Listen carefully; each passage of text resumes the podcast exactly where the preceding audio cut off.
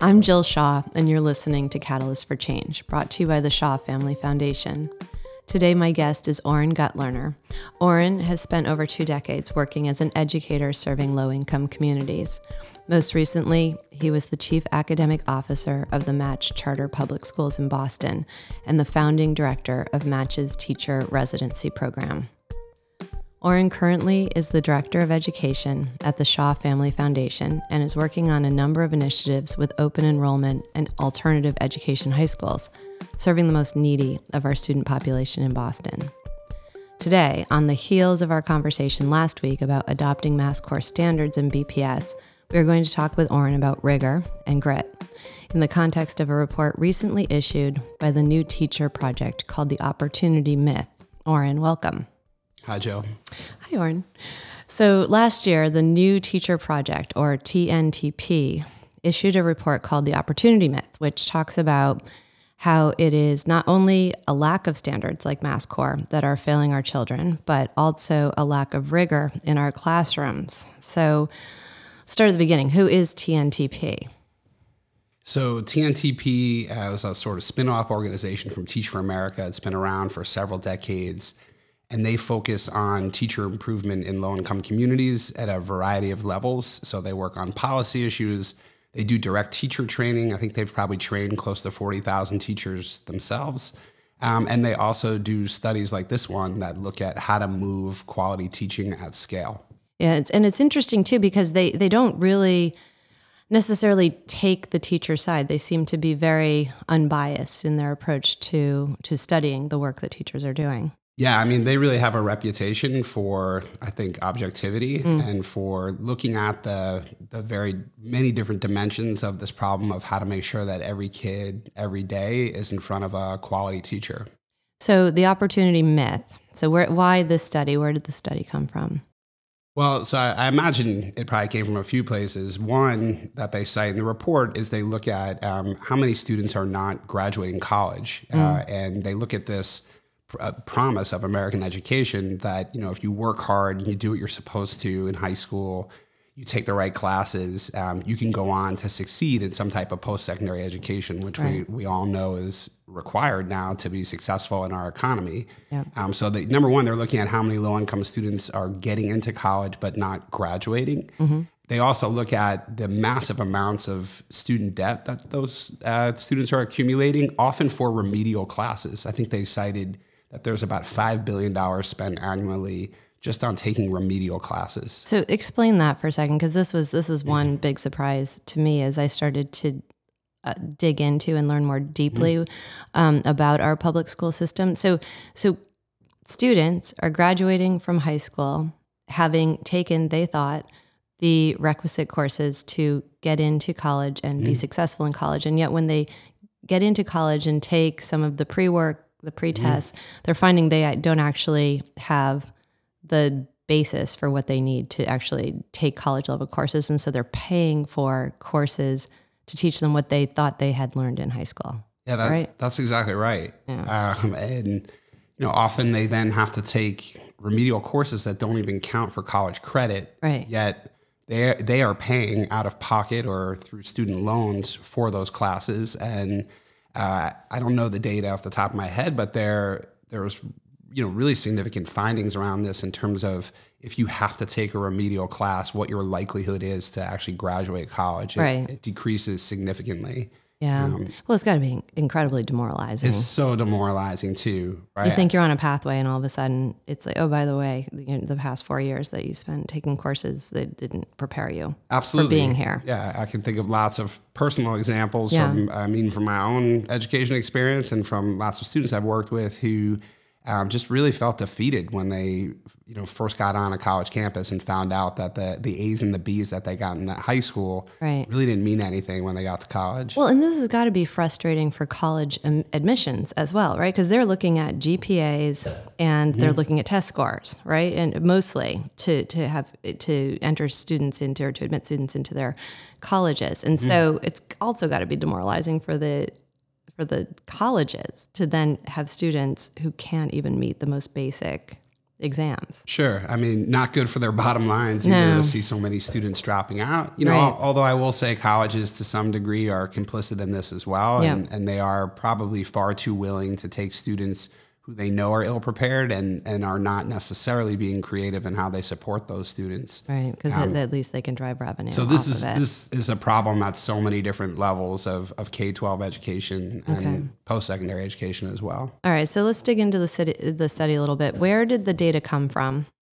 So this was really just a beautiful study uh, in terms of how comprehensive it was. They looked at five different districts from around the country, including some charter networks. Um, they were all very diverse districts demographically. Um, and then what they did, which was really remarkable, is they sort of followed this through line um, through b- between the actual assignments that kids got in class. So Yeah. they sent in teams of observers into these schools. Yeah. They collected the assignments. They looked at how the teachers graded those assignments. They rated the quality of instruction that the teachers uh, were delivering at the time they were giving those assignments. Mm-hmm. They also had some really used some interesting technology to survey students. Yeah. These sort of random surveys that would pop up in class, and the students would have to answer a few questions at that moment, like how engaged do you feel? I, I thought that was very interesting. Really actually. interesting Yeah. and really smart. Yeah. So I think something like thirty thousand plus Right. data points came from the students themselves. And from what, third grade to 12th grade, I think? third grade to twelfth grade. Yeah, this is a wide range of Yeah. types of or, or age of students, also races of students, and Yes. socioeconomic backgrounds of students. Yeah. Very diverse. Yeah. And then finally, they uh, they did some deep interviews and surveys of teachers to try to get a sense of teacher expectations for student learning Right. as well. So then you could really just like connect the dots between the work kids were given, the instruction they were given, how the kids felt about the work, and ultimately how the teachers felt about those students in terms of their expectations for them. Okay, so let's talk about the key findings from that report. Let's start with the students. So, so what, what did they find about about the students and about um, the results uh, that they were seeing in terms of the work that was being done by students? Yeah. So, you know, in close to 90% of the observations, students were doing what they were asked to, To be tell- doing, yeah. right? So that kind of defeats one of the myths that like we have these unruly classrooms and kids who are coming in with all sorts of behavioral challenges and they won't listen to their teachers. That, that's not what they found. So Yeah. like 90% of the time, kids were making real attempts to do the work that was in front of them. Right. Um, but you know, in fewer than half of the survey points, students actually felt deeply engaged in that work. They Right. did they did not feel like that while they were doing the work and doing what was being asked of them, um, they didn't really feel like that that deep sense of enjoyment, joy, engagement that you get when you're doing something that's really feels meaningful and challenging. Yeah. And, you know, you think of, I could think back to the days that I was in school, and as soon as you tip to boredom, you, you are not in learning mode at all. And then you're just trying to figure out ways to entertain yourself. Oh, absolutely. I mean, your brain is going off in so many different directions. You just think about how little brain power you're actually spending on the Right. assignment versus the various like social stimuli in the classroom or anything else that you might want to think about. I mean, I'll talk about my my son. You know, tells me he plays a little game in class Yeah. when he's bored, Yeah. which is how how far he can go into his thoughts and then still raise his hand and be able to answer the question. Well, you know, there's probably there's probably something there that actually is very beneficial. I'm sure it's But- very beneficial, right, but, but it might not be exactly the task that they No, that they're trying to go after. yeah. So you know, this is it. Just kind of it really means though that teaching is such an important job, and you have to be a very skilled leader of a classroom in order to do it well and to deliver a curriculum that is always engaging and is is taking advantage of students. Um, t- what about teachers, right? So, so our teachers Mm-hmm. are those people, and do they feel engaged? They feel like they're delivering the right level of curriculum, and and uh, like why is there a disconnect? Because in that report, students like like the majority of students, the deep majority majority of students, expectations are that they're going to go to college, and they when they want to be in jobs which require college, so their expectations are set very high. And and yet there's this disconnect on what's being delivered to them and asked of them. And they don't figure it out until they've graduated. And so so what's going on with teachers? Are teachers not trust that students are aware we we have learned that they are? Or, or you know what? Yeah, it's a great question. Uh, I can answer it probably on a lot of different dimensions. I mean, so one, I I think teachers are working exceptionally hard, both in class and out of class, to be ready for their lessons each day. Right. Um, actually, the, sort of sad irony is often when you walk into a classroom, the teachers who look like they are working the hardest, who are up there and trying to put on the big performance and are zipping around the room and have lots of bells and whistles in their lessons, they're often the ones who are blocking students from doing the work and doing the thinking themselves. So a lot of times there's a sense from teachers, and I, I certainly saw this a lot in my work uh, with novice teachers Yes. that um, you are the one who has to kind of pull your students across the, the finish line, so to speak, of a lesson. Right. Um, and that when students seem bored or disengaged or struggling, you just have to work harder. Right. And it's actually the opposite. You have to get more out of the way and trust that your students um, can rise to the occasion, Can deeply dig in. can deeply dig in. because this is so this is part of what the report said the report said that students are most deeply engaged when they're being given grade appropriate assignments when the instruction lets students do most of the thinking in the lesson where there's a deep sense of engagement with students in what they're learning what you just said and um, that teachers hold high expectations for the students and truly believe that they can meet grade level standards and so so this is how this is what's happening in the student's mind. This is how the student is judging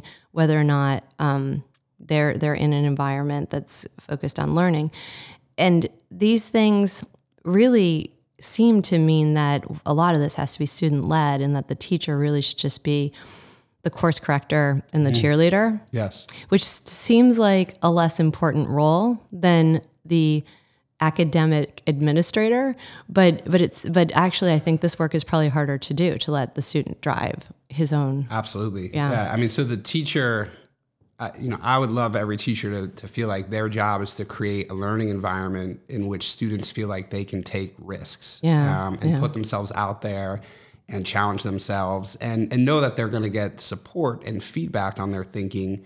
But ultimately, the teacher is not going to do the thinking for them. I mean, Right. a teacher makes you know probably a hundred different decisions over the course of a lesson. So many small decisions that together added up um, communicate your expectations to students. So it's all these little moments of i've asked you a question. You give me an incomplete or incorrect answer.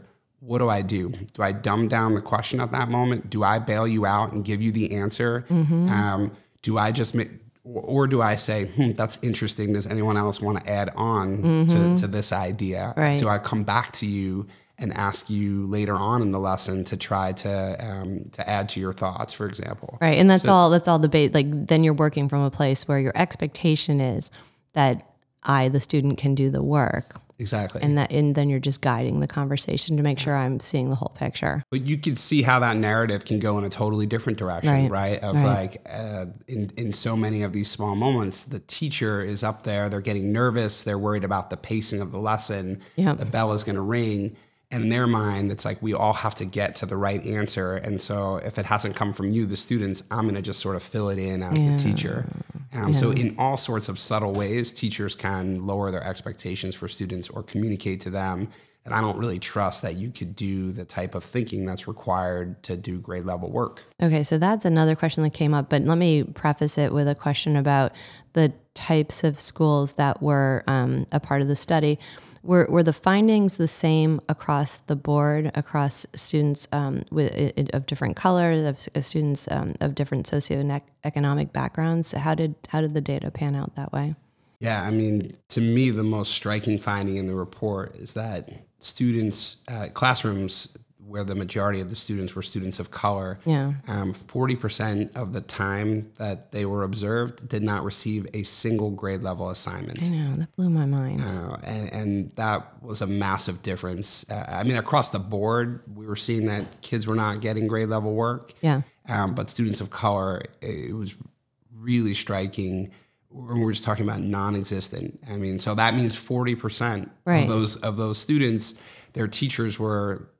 I'm sure the teachers had some access to grade level curriculum, but they were essentially looking at that curriculum and saying, "This will not work for these students." Right. Um, and that is massively problematic. Uh, It's a massive equity issue that we, you know we still haven't found a way to systematically address. So I, have. So you you worked in urban education with um, disparate different socio kids of dis- disparate um, socioeconomic backgrounds, but a lot of the work that you've done is with students who are living or mm-hmm. living in poverty.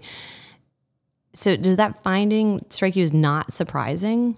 Is that kind of what you see when you go out into the world? And and it just it asks it begs so many questions about how kids are being graduated year over year mm-hmm. without having the basis for what they need for the following year? Are we not able to attract the right types of teachers to certain school systems or certain parts of school systems? What What's your point of view on all of yeah, that? Yeah, so unfortunately, it's not surprising to me um, Yeah. tho- those findings. Um, you know, al- although I think the way that this TNTP report illustrated it was pretty unique and Yeah. comprehensive. Yeah.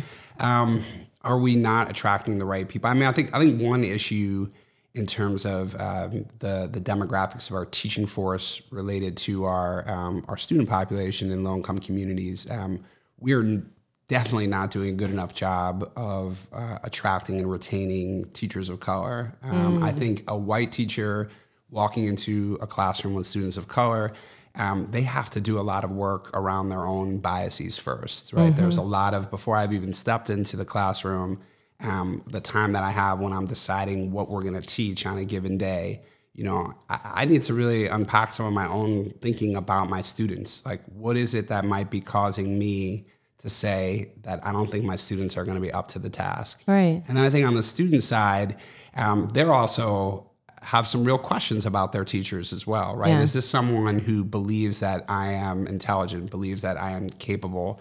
Um, Right, because they're reading into the expectations. Like, they're absolutely reading into the to read, yeah. expectations. Yes, they are, uh, and and students are great readers of teachers. Yeah. and so if you are uh, if you're you know bailing students out, they they know when you're not um, holding them to the highest standards. They know when you're not giving them rigorous and interesting work. And then we just have sort of confirmation bias Right. operating. That Right. you know the student's bias about the teacher is being confirmed. The teacher's bias about the kids is being confirmed, um, and and there's a real problem. It's this perpetual negative Yep. momentum. Exactly. So, but what's interesting, what was interesting in the study is that it can all change Mm-hmm. in a very short period of time. And so, can you talk a little bit about what they saw when curriculum was course corrected and made grade appropriate and uh, the right level of rigor? Kids Yeah. rose. To, so, talk talk a little bit about that. They Well, rose to the challenge. I mean, I think the most hopeful part of the study is that you know what when they looked at student gains, um, which uh, you know I didn't mention initially. The other thing that they did look at was like what sorts of academic gains did the students in the study make over the course of a Yeah, year. yeah. Um, the students who gained the most were the ones who actually started off furthest behind Yeah. um, in terms of grade level competency when when the right level of curriculum was put in front of students. When Yep. they got that mix of the right assignments, uh, the right instruction, a teacher with high expectations, and the kids themselves felt like they were deeply engaged in the learning. So, Which is so interesting, though, right? So because there's there's a teacher saying, "Oh, that you know, this child is not going to be up to the task," gives them low quality curriculum.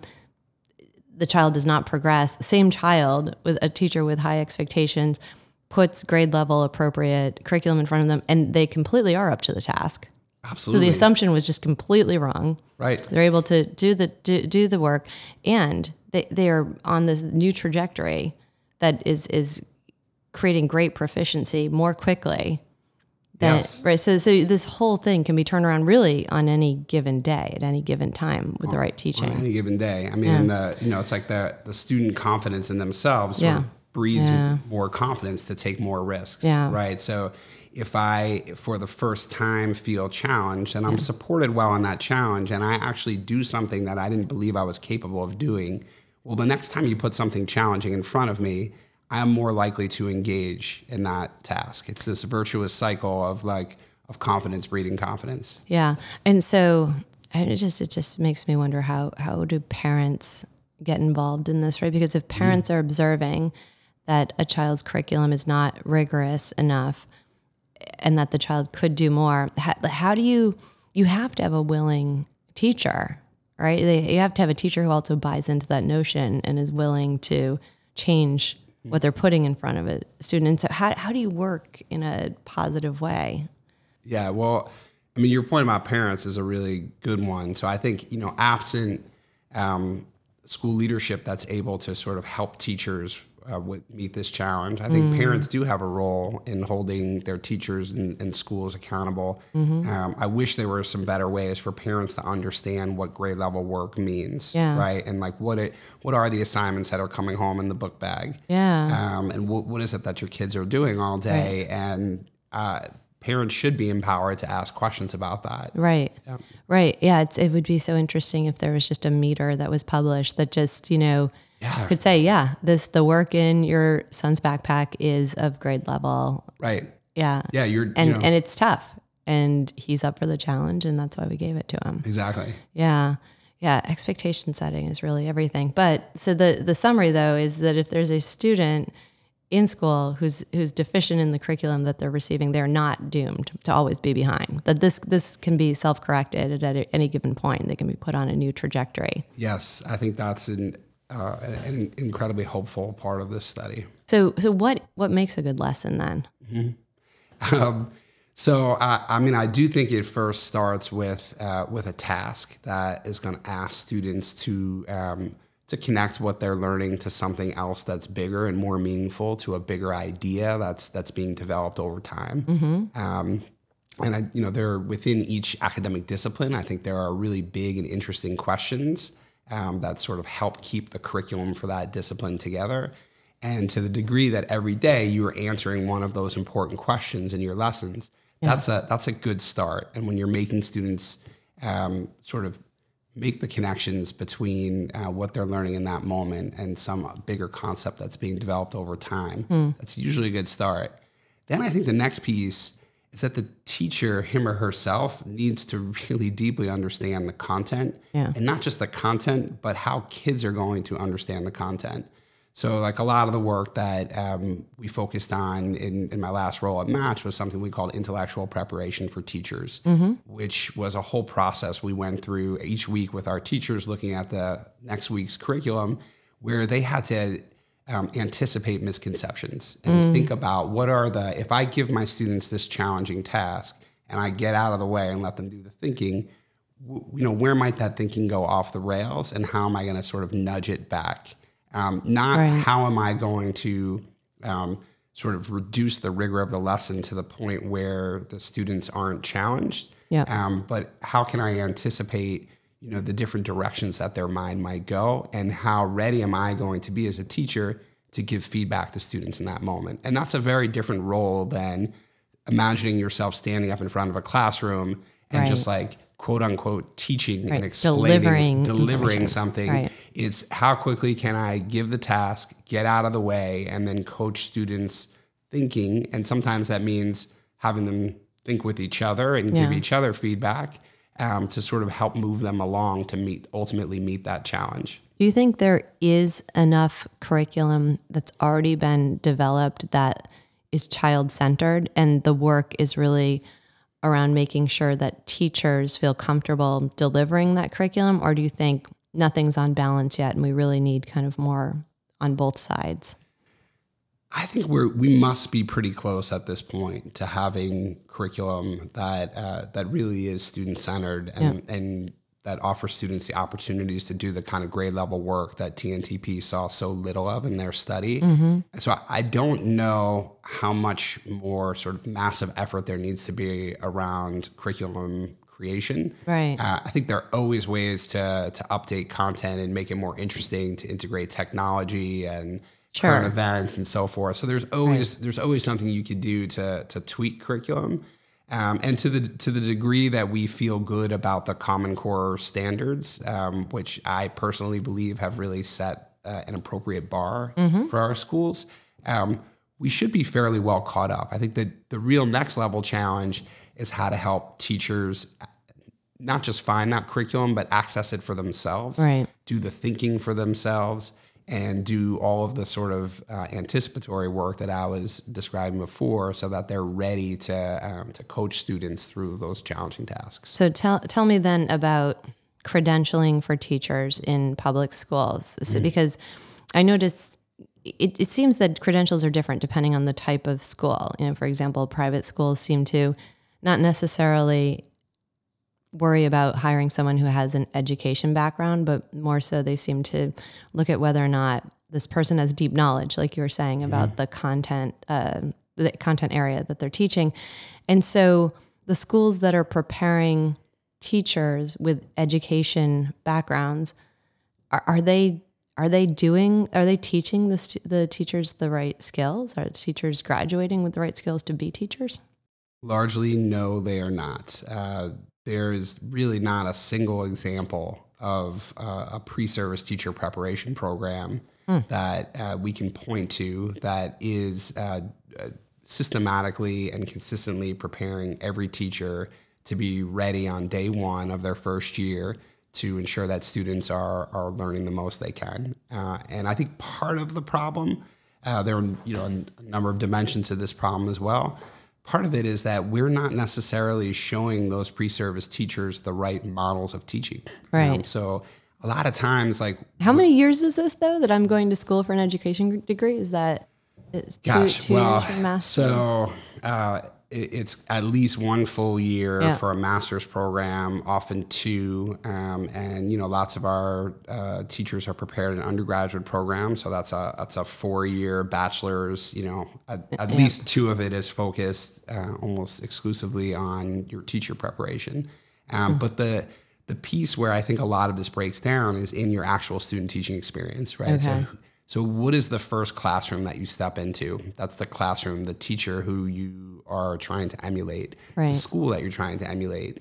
If that school, if those teachers you see early on in your career in that real formative stage of becoming a teacher are not doing the kinds of things that we were just talking about, right? right? If they are like the teachers who um, are are primarily made up in the uh, in the TNTP study, right? Um, that creates an, an, expectation in your own mind of who you can become. Right. Um, and then That's let's think about the models of teachers you've had in your own life.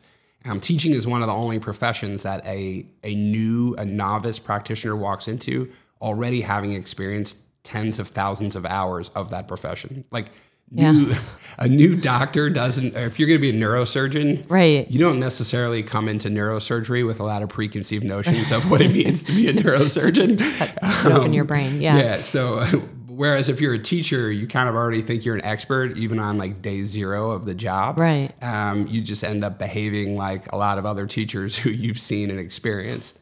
Yeah. Um, so it makes it makes learning to teach um, much more complex you often have to like unlearn what you've seen in order right. to to create a new vision in your mind for what you can become. So then is the onus on schools, school systems to train teachers. So teachers are heading into these schools and mm-hmm. they obviously there's more to do, more work to do. How, how do how does that delivery system work and is it enough? Yeah, I mean, I think it's it's both uh, on the teacher preparation institutions and on the school systems to partner in a way that is is showing novice mm-hmm. teachers a different vision. So right. you know, I, like what years ago when I um, was working at, at Harvard's uh, teacher education program, yeah. I mean, one of the things that was alarming to me um, is that we were often placing student teachers in failing schools. Yeah, right. was almost like the equivalent of like, would you? We'll go back to medicine again. Like, would you train doctors in a hospital that had like a 50% right. death rate among right. its patients. It's, right. it's, a little dramatic, but, um, and yet we were showing that's what was going on. That's what was going on, right? So if that's what you're seeing, yeah. Um, and that's the gravitational pull is toward those sort of low expectations for kids. Oh, and yeah. it doesn't matter. You go back to the university campus, the professor could tell you anything, but in your mind, what you see the person who's in the trenches practicing every day is doing something different that's a, a, massive disconnect for a novice teacher. Yeah. And uh, you've now just oriented someone um, sort of in the wrong direction in this right. new profession. And so now then there's a question of like, well, what's going to happen to kind of disrupt that for and someone? It's so, you're so right about expectations, right? Because you hear so many stories about schools that end up in turnaround because they're, they're like you're describing, very low performing schools. But then, you, you know, you shift to a different set of expectations and and all different you know a different delivery system of curriculum and and then all of a sudden everything changes and so it's not rocket science but we we have to make sure that teachers are exposed to kind of the bright side Yeah, and not the and- dark side so that their their expectations going into Right. How do you show doing this work or yeah. Yeah, how do you show teachers you know, different models of what Yeah. what this can be Yeah. and and then I think importantly when we get into issues around um, around race Yeah. um, and you know student demographics as, as it relates to teacher demographics I think that's also so you take like a um, a, a young white teacher going into uh, a school that's primarily made up of students of color if you know they're already coming in with certain biases that are Right. Hardwired into uh, Right. into us. Unfortunately, um, they come in and you know what they are seeing uh, in terms of what kind of work those students are given um, and the kind of instruction that they're given is um, that's really profound, and that's gonna that's again a, a real formative experience for them um, in those first moments of seeing like what is this education thing look like um, in a school that's made up of students who have very different experiences than my own. So, how true it, all of these things that we're talking about, right? Because what we're saying is that in students have very high expectations for themselves. It seems to be true across the board, Yeah. and and they have expectations also about their school system, and that their school system will help them meet those expectations, their personal expectations, and then, but but the truth is that they can walk across a stage after senior year mm-hmm. and receive a diploma and not necessarily be ready. And and yet there are all kinds of things that can be done to shift the momentum and the trajectory of those students. And so all of those things those findings in in this study how true are they if we look specifically at boston public schools?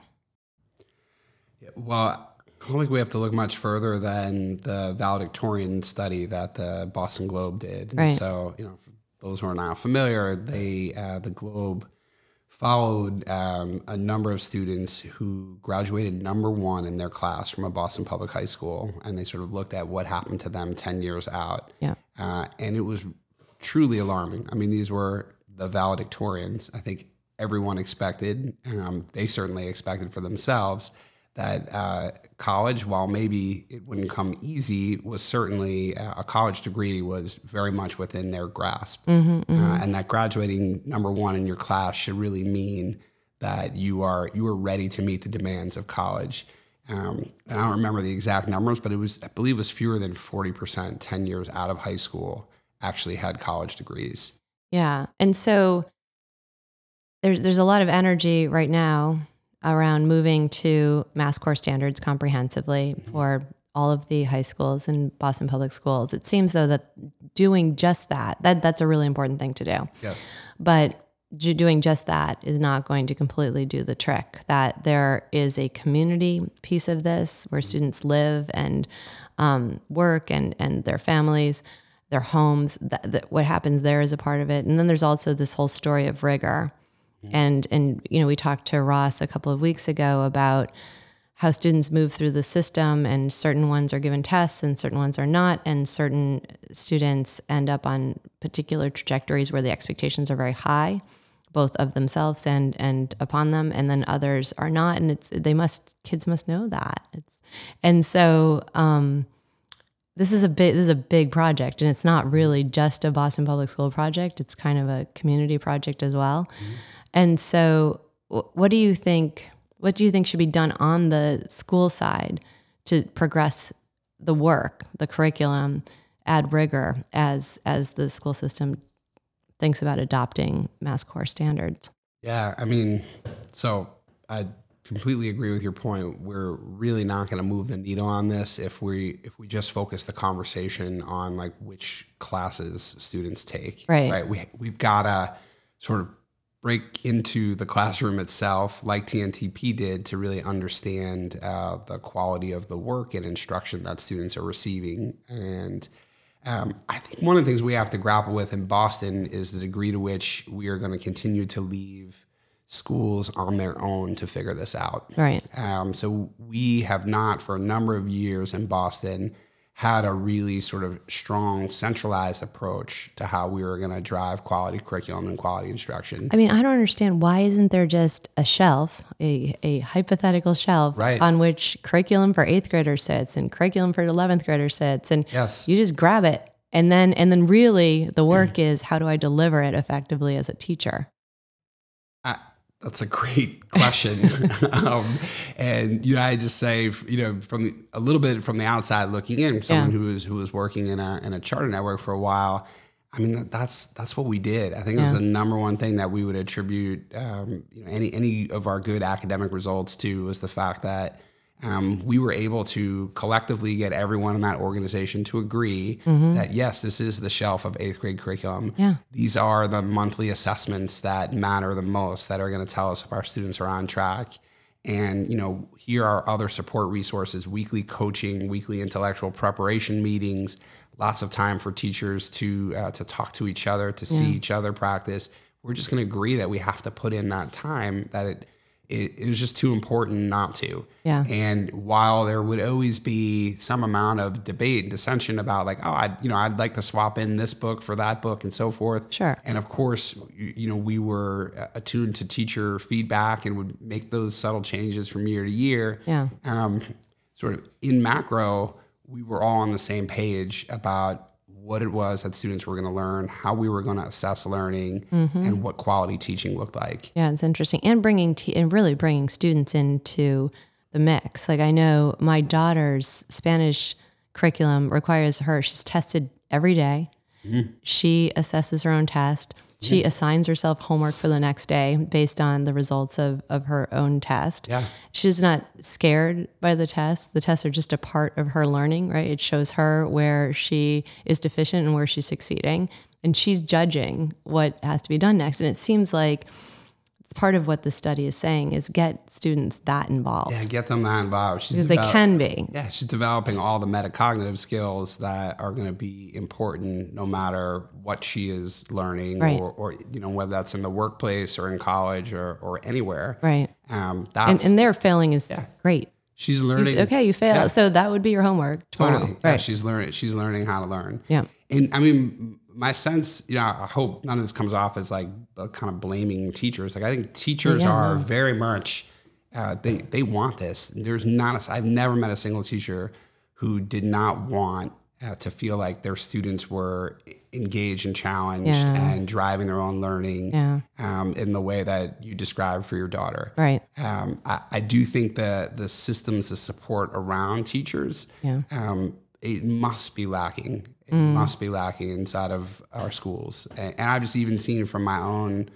um, my two kids' experience coming out through Boston Public Schools, just the variation in uh, in quality in terms of the the work that they're being assigned.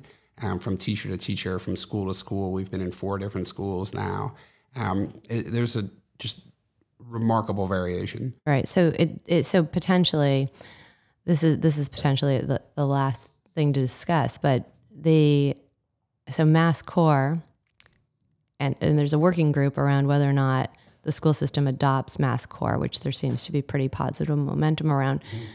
But there it, does that is that working group, does that include discussions around rigor or is this is this an is this is this being talked about right now or because it seems like this is kind of critical path as well is and it sounds like teachers would like it right? They'd like the infrastructure that allows them to be aggressively rigorous Yeah. with students. Sounds like students would like it too. So how how does is that happening? Are those discussions happening?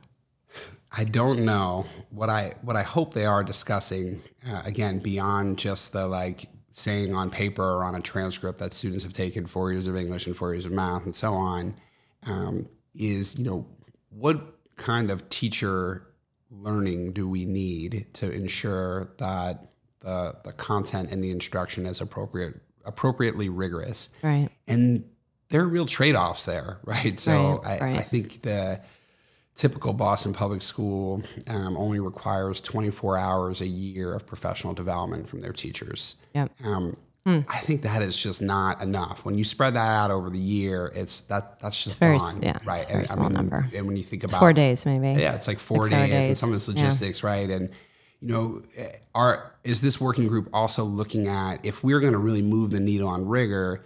Um, what is the appropriate amount of teacher learning time that we need? What is the appropriate amount of coaching that we need? How do we have uh, a teacher evaluation system that is setting the right standard in terms of what instruction looks like, and you know, do we have uh, the the staff, the administrative staff, who can help teachers meet that standard?